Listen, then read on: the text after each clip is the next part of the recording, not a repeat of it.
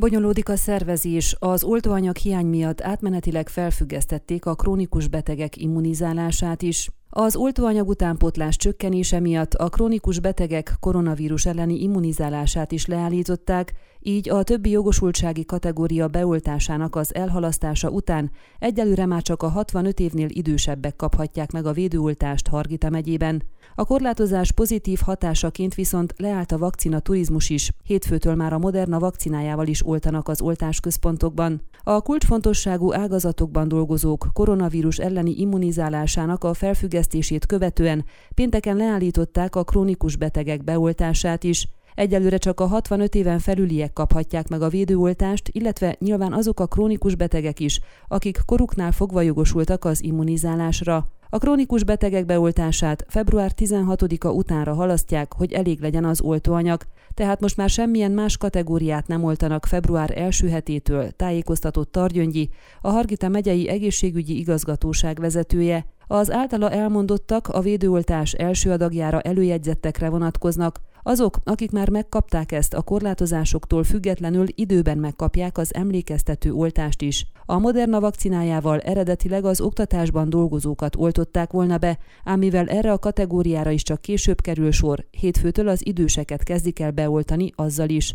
A kialakult helyzet a tévedés kockázatát erősen növeli, és nagy odafigyelést igényel majd az oltásközpontokban dolgozóktól, akik amúgy is megfeszített tempóban dolgoznak, Vili Targyöngyi. Az okokat részletezve elmondta, hogy a Pfizer oltóanyaga is használatban marad, azok, akik abból kapták meg az első oltást, nem is kaphatnák az emlékeztető oltást más gyártók vakcinájából. Noha a két védőoltás a hatásmechanizmusát illetően teljesen hasonló, mindkettő mRNS alapú vakcina, a tárolási hőmérsékletük különbözik, a beadás módja is eltérő, az egyiket oldani kell, a másikat nem, a két gyártó fiolái sem azonos mennyiségű adagokat tartalmaznak, és a beadási algoritmusuk sem azonos. A Pfizerből az emlékeztető oltást az első után 21 nappal kell beadni, a Modernából egy héttel később, azaz 28 nappal az első oltás után, sorolta a szervezési bonyodalmak tartalmakat az egészségügyi igazgatóság vezetője. Azok az oltásra előjegyzett jogosultak, akiknek február első napjaira volt időpontjuk, de a bevezetett korlátozások miatt elhalasztották az immunizálásukat, SMS-ben kapnak értesítést erről, ők nem kell előről kezdjék az időpontfoglalást, automatikusan új előjegyzést kapnak. Az új intézkedésnek köszönhetően egyébként megszűnt az egyre komolyabb méreteket öltő vakcina turizmus is, ami Hargita megyét meglehetősen hátrányosan érintette, ugyanis itt viszonylag sok szabad hely volt még, amikor már országszerte elfogytak az időpontok, ezért Hargita megyét előzönlötték a más megyékből érkező, az oltás kampány második fázisában oltásra jogosultak,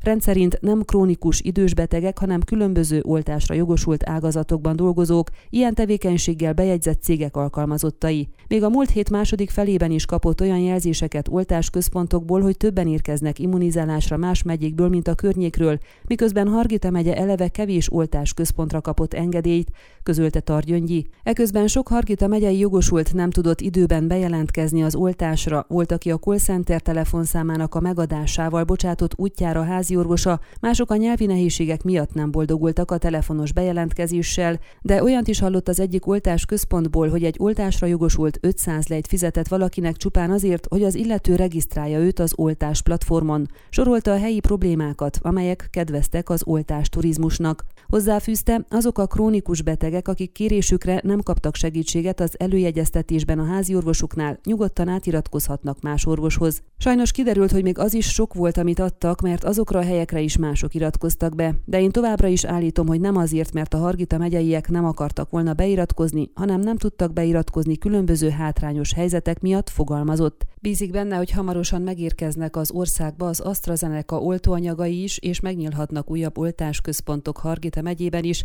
akkor viszont nagyon résen kell majd lenni, hangsúlyozta. Ön a Székelyhon aktuális podcastjét hallgatta. Amennyiben nem akar lemaradni a régió életéről a jövőben sem, akkor iratkozzon fel a csatornára, vagy keresse podcast műsorainkat a székelyhon.pro portálon.